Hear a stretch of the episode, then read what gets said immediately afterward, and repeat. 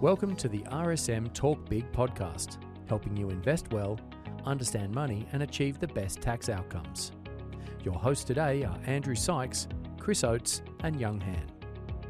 Well, hello, everyone, and welcome to the RSM Talk Big podcast.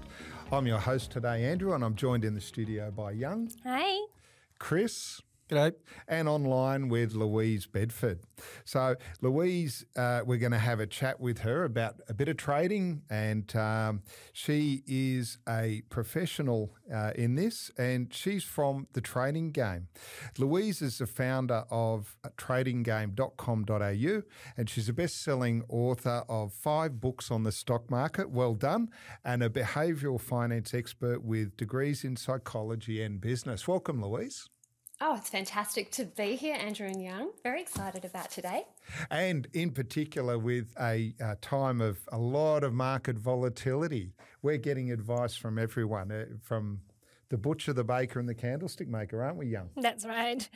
And then just the COVID with the share market's been crazy. So people are interested, but then just not sure where to start. And um, I never trade before, but now I started to have more interest and thinking about getting a portfolio under my children's name.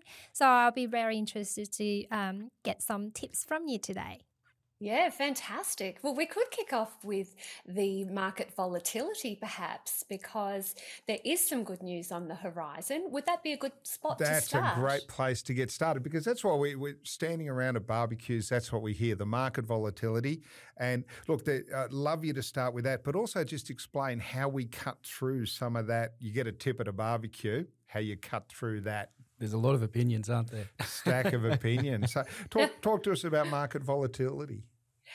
Well, look, currently around the world, if we look at the world's major indices, sure, the volatility has been historically high. There is no doubt. It has been climbing for the majority of indices since the very start of the year. And that has made it difficult for traders because, in general terms, what I'd love is a very clear trend with very low volatility. I don't want a big peak to trough ratio. It makes it really hard because you keep getting stopped out of positions. But if we look at the percentage of volatility, which is how much do these indices move on a weekly basis, every single industry that is a major driving industry around the world is rolling over. So volatility has started to drop. And the Australian market has got about half the volatility of things like the NASDAQ, the CAC, the DAX. So that makes the Australian traders sitting pretty in terms of some of the things that they can do with trading. So now is actually a better time to be trading than it has been over the last 12 months. Absolutely. I do think we have had a very choppy time. It has put a lot of people off the markets. It has been traditionally very difficult to trade a market like that because a lot of false signals are generated and you sort of jump at your own shadow in that type of market. But what we're facing now is a time if all of those indices are going to continue in that direction, the length of the, the candlestick is actually decreasing. So that does make it a lot easier. So you mentioned the the candlestick. So what do you mean by that? I'm glad you picked me up on that. Candlesticks. Candlesticks are the basic building block of a share chart. So they cover the open and the close and the high and the low. And if the candle has gone up for that period, say, let's say a day, then the little candle colors in green. And if it's gone down, then it colors it in red. So we've got green, the color of growth. We've got red, the color of blood. So oh, you have an instant visual about whether that share that you're in or that you're considering buying is on the way up or on the way down. So there's different ways. So you you mentioned charts, etc., and and I understand that forms what's called technical analysis. What's the difference between technical analysis and say going and reading a research report, or or going and looking at a company's website, etc. Yeah, look, I do think there are a few differences here that we need to discuss. And Andrew, with your background, your listeners may not even realize that you used to be a stockbroker. So isn't it lovely that you're in It was a field? yeah, a different lifetime ago. Yes. Yes, I know the term technical analysis. quite a long time ago, I know, but I do think all of these types of mindsets, we carry them with us. So often the way we do one thing is the way we do everything, which is why property investors often do very well in the share market. If you've got a business that where you're used to calling the shots, often you'll do well in the share market as well. So, in terms of the types of analysis that we can do, fundamental analysis is where you're looking at things like profit and loss and PE ratios. And it's the standard type of things that the talking heads on the TV show say are important. You know, some of the things they say, though, it's completely contradictory. They will sometimes say, well, the market went up on profit taking today. And I'll go, what? That makes no sense. So, years ago, I had a role at a credit information company.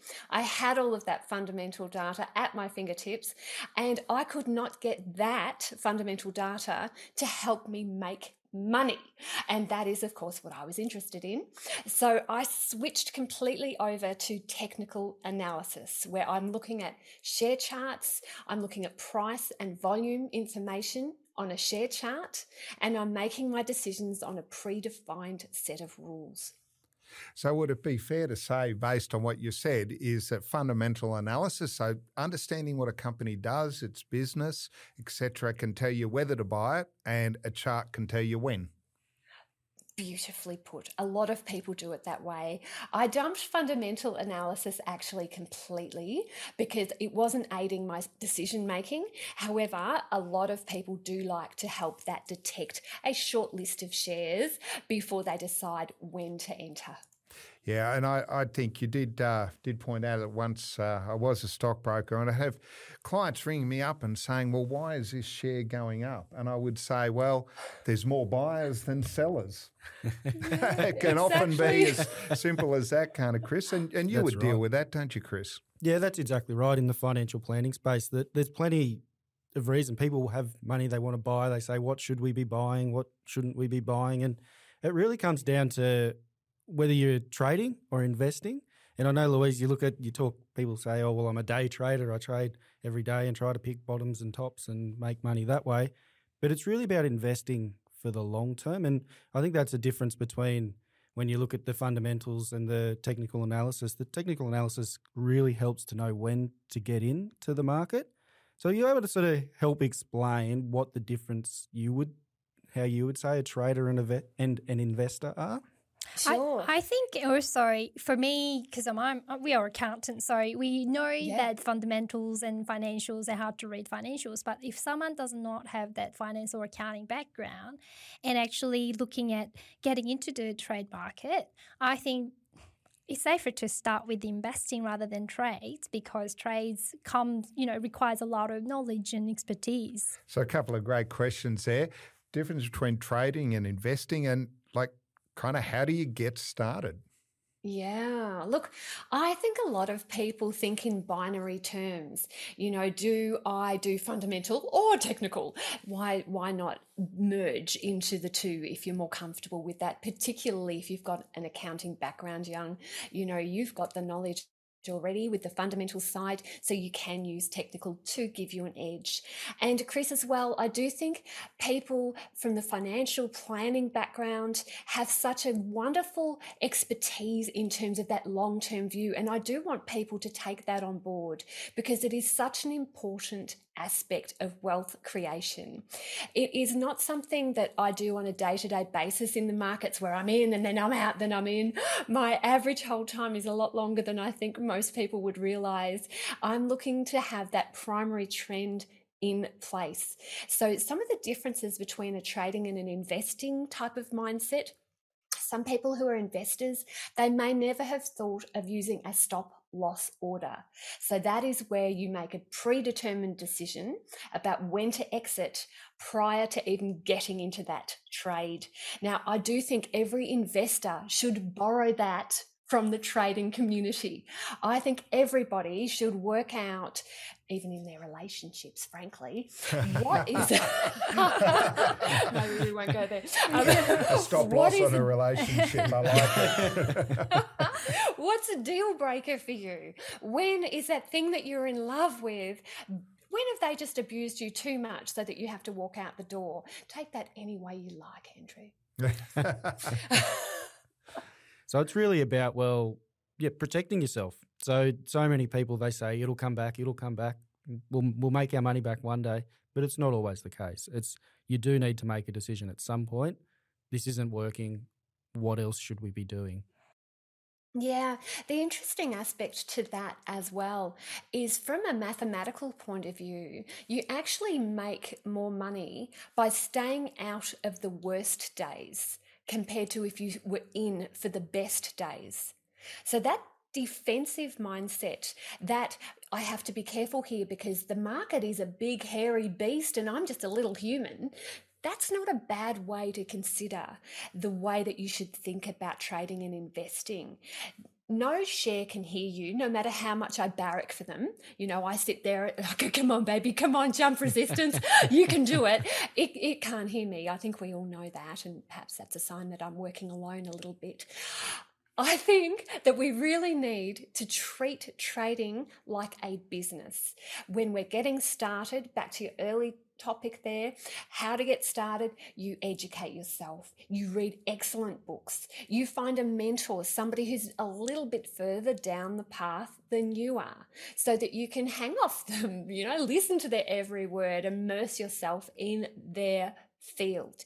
And that way, you've got a really good shot of rising above these people who continually lose money and hang on in there because it's a gambling mentality. I guess that's a really overarching strategy that you want to tell everybody. Uh, but yes. what are the strategies that you think we should be considering or, you know, be interested? Yeah, well, look, I think there's a lot to creating an effective trading plan in the first place. So, one of the first steps is to work out why do you want to trade? You know, what is it about trading that gives you a bit of a flutter in your stomach that says, yes, this is where I want to be, that's what I want to do? And that is a really good place to start. And then have a look at the markets that you are comfortable looking at and trading. If you don't like staying up at night or staying up for 24 hours a day, maybe that is a good reason not to trade some of the other markets around the world. Maybe there's some instruments that you've decided that can be your forte. So I prefer weekly charts, I prefer the ASX market, and I prefer equities. Okay, so that narrows it all down for me as to where I'm heading. Maybe you choose two or three different markets or timeframes, but no more because it gets very complicated. You work out a system, and whether that's from a mentor, where, for example, the members of my mentor program they borrow my own trading system because it's easier sometimes than creating one yourself, and then you look every quarter, perhaps every six months, you monitor your own behavior. So, what have I been doing well? What would I do differently? What do my results say? Is there an area of the market where I'm excelling so I should put more money into that area? Is there a system or a time frame where I'm not making as much money so it's not a natural fit so maybe I should strip that away. So, treating this as a business from the very beginning is going to give you the best results. And I think another thing will be about your interests. So if you're really into medical industry, then you're obviously going to be more switched on looking at those companies that, you know, developing more in the R&D medical space or with the COVID, you know, a lot of vaccination just affected a lot of companies how they perform. Absolutely. I think that is a real situation as well. What calls to you? Because that can really spark that interest. I do find, though, one of the things that I have noticed about the people I've trained young, if they've got a particular specialty, for example, mining, often because they do fall in love with those shares, they actually don't do as well with their results in that domain. So we do have to be careful about objectivity, keeping our head, making sure we don't fall in love with a particular industry, segment, share, and relying on the data so that we can actually make a very sound decision. I can't agree more than that. There's, you know, it's like when you're ki- teaching your own kids. You just can't do well because you're so emotionally attached to them. I fell in love with a share called Wesfarmers. So, in my own trading plan, specifically in my trading plan, I have that I'm never allowed to trade Wesfarmers ever ever again. I have no objectivity. It's like I don't I've never had an ex-husband, but I imagine it would be like an ex-husband that I keep bouncing back to, which is never, never a good idea in my view. So Wesfarmers and me really it whined me, it dined me, it showed me such a good time, and then it dumped me. So yeah, yeah, I, I have to um, leave that as a bit of an exception. But other than that, I will trade anything that is providing that buy signal for me. Yeah. One thing that you're saying, and it really resonates with me, is the importance of not not not losing money. We've just recorded a podcast on what rich people know and you should. And one of our tips in that was that they try not to lose money. And we gave the example if you start with $1,000 and you lose 550%, you need to make 100% before you get back to square one.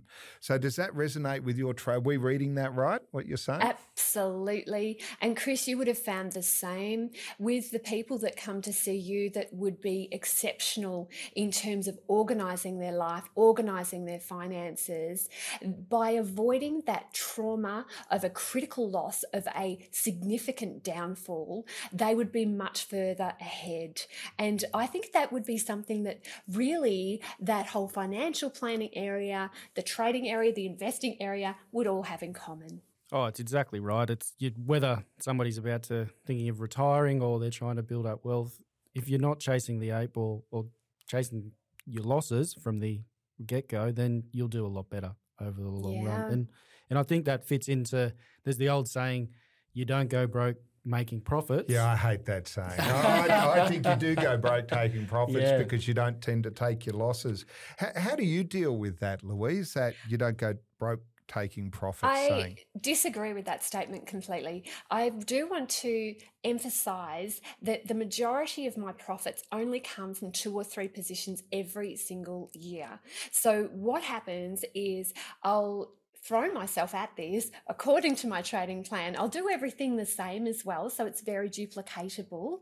However, not every trade has read that rule book.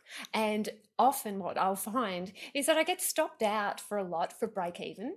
Sure, there are some little profits in there for a lot of them as well, but every single year, just two or three, maybe five if I'm lucky, go absolutely ape.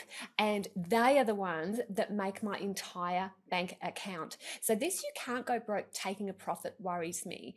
It is against one of the key principles that I follow in the trading world. We call it be a pig. So if you're making a lot of money, throw more money at it, pyramid in, make sure that you have a wide stop to give it a lot of room for volatility and movement. Hang on in there, even though your gut feel is telling you jump out because that's more money than you've ever seen in one pay packet in your life. Do everything that you can to stick with that primary trend. So if people are getting out because they've made a little bit of money, they won't be hanging on in there for those big outlier trades. And that's exactly right, is because you generally hear you don't go broke taking a profit after the person's taken, say, a 10, 10% profit and the share's gone up two or 300%. Oh so it's generally said when people miss out. And and I think that comes down to people sabotaging themselves. And uh, look, I noticed you've got a degree in psychology. How do you apply that to trading and people sabotaging themselves? Yeah, I see a lot of that actually, Andrew. It's fascinating to me to see people's results because a lot of my traders, when they're coming back for their kind of maintenance type of meetings, I get to look at the core data that they've used. They've purchased all these shares, they've got out of all of these ones, and then we can crunch the numbers and see where their issues are. Now, I have got a couple of traders I am fascinated to watch. They are exceptional traders. They make so much money, but because they have a shoot yourself in the foot mentality, all of a sudden, once they get to a certain peak, they actually make mistakes. They make a transcription error. They put an extra zero on one of their orders. They go short instead of long, which is exact opposite of what they were hoping to do. They will go and blow a lot of money on a couch. One person paid $32,000 for a beautiful but a couch, $32,000. so it's almost like that person was trading themselves back down to a comfortable level because they hadn't emotionally developed that wherewithal to be able to handle that higher level of being. I think that's what makes it more interesting because, yes, you can do all this analysis based on the facts, but because we are not robot, we are not programmed. So your emotion comes in, and that's why it becomes more interesting. Sometimes can be really good, sometimes could be very bad, and that nicely leads to you know what do you do to re- manage your risk. Yeah, managing risk is a real key. I think most people, when they start in the markets, they think entry is so important. How do I get in? And they forget about how do I get out for a start and how much money to put into a position, two equally valid aspects of actually trading. So I do think that risk management, people don't realize. I'll throw some terms around. You've got some traders listening. I know you have. So if you don't have some of these terms in your written trading plan, I guarantee you, you are doing it wrong. Have you considered your portfolio heat? Do you have an anti martingale strategy? Have you got a Kelly principle guiding your maximum position sizing? Have you asset allocated between segments of the market, whether that be time frames, whether it be instruments, whether it be countries? These are the type of aspects that come into play at a more advanced level. Sure, you can get started just by throwing a few dollars in and watching it grow, and hey, aren't I a superstar? But as we know, there is always an extra level of sophistication required to get those top results. So you're talking really about trading as a business. We would expect as, as accountants, we would expect our clients to have a business plan. That's right. To so, work towards something, have some rules around yep. how they run their business. So you're you're essentially talking about this this can be a business for people. This is, this should be that same mindset that you apply to your business that helped you succeed in business should be applied to the markets. And actually, I do have a little story about my first accountant. I've been dying to tell you all this when I started trading, my first accountant, I guess he was my starter accountant. He was like on training wheels. I do remember when I said to him, I'm going to be a full time trader. We were walking up some stairs at that stage and he towered above me and he laughed at me. He laughed in my face. He was this far away from me. It was pre COVID days, let's remember. And he goes, You, you're never going to be a full time trader what makes you think that you've got what it takes? Now, I have to say, at that very moment, I had two options. I could say, yeah, you're right. Maybe, maybe this isn't for me. You know me better. So maybe I should quit. Or I could work out in my mind roughly what I thought he was making every year trade myself up past that level and then dump him as an accountant. A pretty wrong. actually what I did. well, I'm certainly never going to cross you, Louise. No. so I do urge everybody listening to make sure that the team that you have surrounded yourself with has your best interests at heart. Make sure that they have an understanding about you as a person, the vehicles that you're looking to create wealth and can grow with you, which is one of the reasons why I'm on your show. I love your philosophies. I love that you've got the financial planning side and the accounting side, and that you all like a tapestry. You intermingle and you talk to each other for the wealth and the health of your clients. And that is an extremely rare aspect. And I do commend you for that. Oh, thank you very much. But really, your, what your story brings to mind is so you obviously had no financial background or for your accountant to question you so much. So have you noticed among your clients, I mean, can can anybody do this, or do you need a special type of person or background? Yeah, look, I've toyed with this idea a lot. My business partner says the opposite to me. See, I think everybody can do it if they want it badly enough. So that's where I've seen some amazing results. There was an artist that I trained. She had barely even used a calculator before. And because the whole red and green thing came together for her and she got really into patterns and uh, from an aesthetic point of view, she she actually painted candlestick charts. She really got into it. Wow. And all she had to do then was follow step by step about how much money to put into each position when to get out, how to put on the orders. She had checklists so that she could follow it.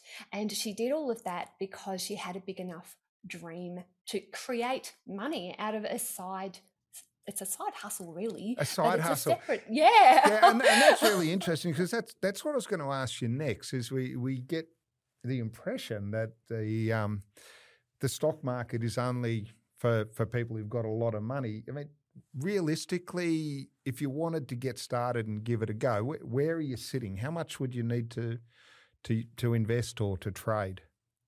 I often think the first step with wealth creation is saving because that is often underestimated. So if you've got less than the ten, fifteen thousand dollar mark, you really need to save your way up to that level to be an effective trader because otherwise you're just going to fritter away money on brokerage. You know, it's still even though it's cheaper than it used to be, it still actually has an impact your brokerage that you're paying. Not so only I that, I think emotional pressure. Like if oh, that's the yes. only money that you have that you can, then then you're just gonna be so emotionally attached to. So if mm. something goes wrong, you're just going to make a wrong decision. And you're going to be so focused on well performance. So and then you get that pressure that that's where you start making decisions based on emotion and going back to that fear and yeah. Well, we talk about fear of missing out. So it really does. You need to make sure that you have that structure. You know what your goal is. We in our another episode that we recorded, we were saying about making sure you're putting away your savings. Yeah. So yeah. and you are making it obviously the ways you're making it very difficult for yourself if you're trading in five hundred dollar parcels and you're paying fifty dollars brokerage each, you know, to buy and sell. You've got to make ten percent before you even see a profit. You do. And I do think people really, when they kick off, they need to be in it for the education. You're not going to instantly become a full time trader. This is going to be a three to five year project. You're going to learn so much about yourself, so much about how the markets work. That theory where scared money never wins, I love that because you're right. Money flees need. If you are saying share market, produce these results for me. I want a new boat. you, you are never going to be able to provide the correct signals in your mind to be able to trade that. You're going to be forcing trades. You'll take inappropriate exits and you'll shoot yourself in the foot. Yeah. Okay. So so say I've I've I've saved. I've got my ten to fifteen thousand dollars. Uh, am I just putting that all down on one trade? How am I managing my risk there? Andrew, put it all on black. well, that'll make it uh, thirty, and then we can start really trading. No, no, seriously. How, how am I? How much of that? Is, I mean, am I, do, do I have a risk management strategy? How am I making sure I don't lose it all on my first trade? Absolutely. Well, look, I think that 10 to 15,000 is really just for starters. So ideally, if you can go the 50 to $100,000, think of this like an investment property. What would you put in for a deposit? That is the type of now you're getting serious type of level. Now, when you're looking at a very low value before you get involved in the markets, you're really only going to be able to buy, say, five shares, watch them, learn from them, hopefully grow. But once you've started with about, say, the 40, 50, $60,000 and above, that's where you can really seriously invest in some good software. So you'd have something like Beyond Charts or Metastock to be able to scan the markets. You'd have a good broker, usually an online broker these days, so that you can transact online, which is fantastic. And you'd probably also be investing in your own education pretty seriously as well. You know, I'd really suggest people find people they relate with and hang on in there so that you can actually give yourself time to learn. So, no, it's not just pulling a name like, you know, way back in the day, sausage software. What a cute name. I put money into yes. sausage software because I thought it was so sweet. Yeah, we don't do that these days. There's a lot more to this. these, these guys are too young to remember sausage software, but I, oh, I remember darlings. it and it was bought out. It was a great takeover. it was a good, it actually was a good uh, company. I know. And so then I did other things based on a name because of that way back when. Not good, not a good strategy. I don't recommend it. What you're looking for is something that's already going up. So you're never going to be able to catch a falling knife. If something is dropping like a stone, even if you've heard a rumor that they've discovered gold in our Upper Kambukta West, don't buy that one until you see a breakout. You see it turn around, you've got an uptrend that you can read, and you're looking for a break past resistance with a long blocky candle on good heavy relative volume, and that is a breakout signal. There's some other signals you can use as well, but that would be a great place to get going. And having that analysis and doing the hard work, because a lot of people, when they get started, they say, all shares go up and down. I'll just put some money in that might go down to start with and then it'll go up. But if you actually can do that analysis, it, you'll, it's again, you're, you're protecting your losses and you're actually thinking about, well, what am I buying and when? You really are. And I think this is a good opportunity, Chris, to talk about specific risk as well. So, a share by themselves, that particular share has the chance, I mean, it's an, an unlikely chance, but it could go out of business. It could drop from the sky, for example. So, that's specific risk. So, we need to look to spread our risk as well. There are things called ETFs, there are index trades that you can take, there are managed funds in the Chris world as well. All of that is appropriate because you're not looking at specific risk. With indices, if you do have a share in an indice that's looking a little bit like a dog, they snap that out of the indice and put in a winner. So that's why indices have that upward bias, that pressure to keep going up, because that survivor bias, taking out the duds, putting in the new ones means that we do have a trend that is more likely to be up in the medium to long term. And that's why you were saying you need 50 to 100,000. So you can spread that risk across multiple stocks. You don't just need to be right every single time.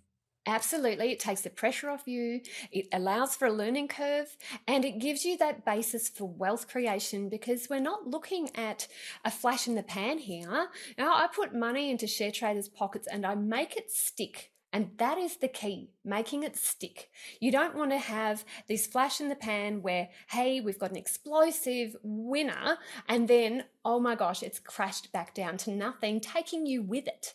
So we want to make sure we evaluate risk carefully. We take measured steps based on a written trading plan, and that we focus on a few different aspects of wealth creation.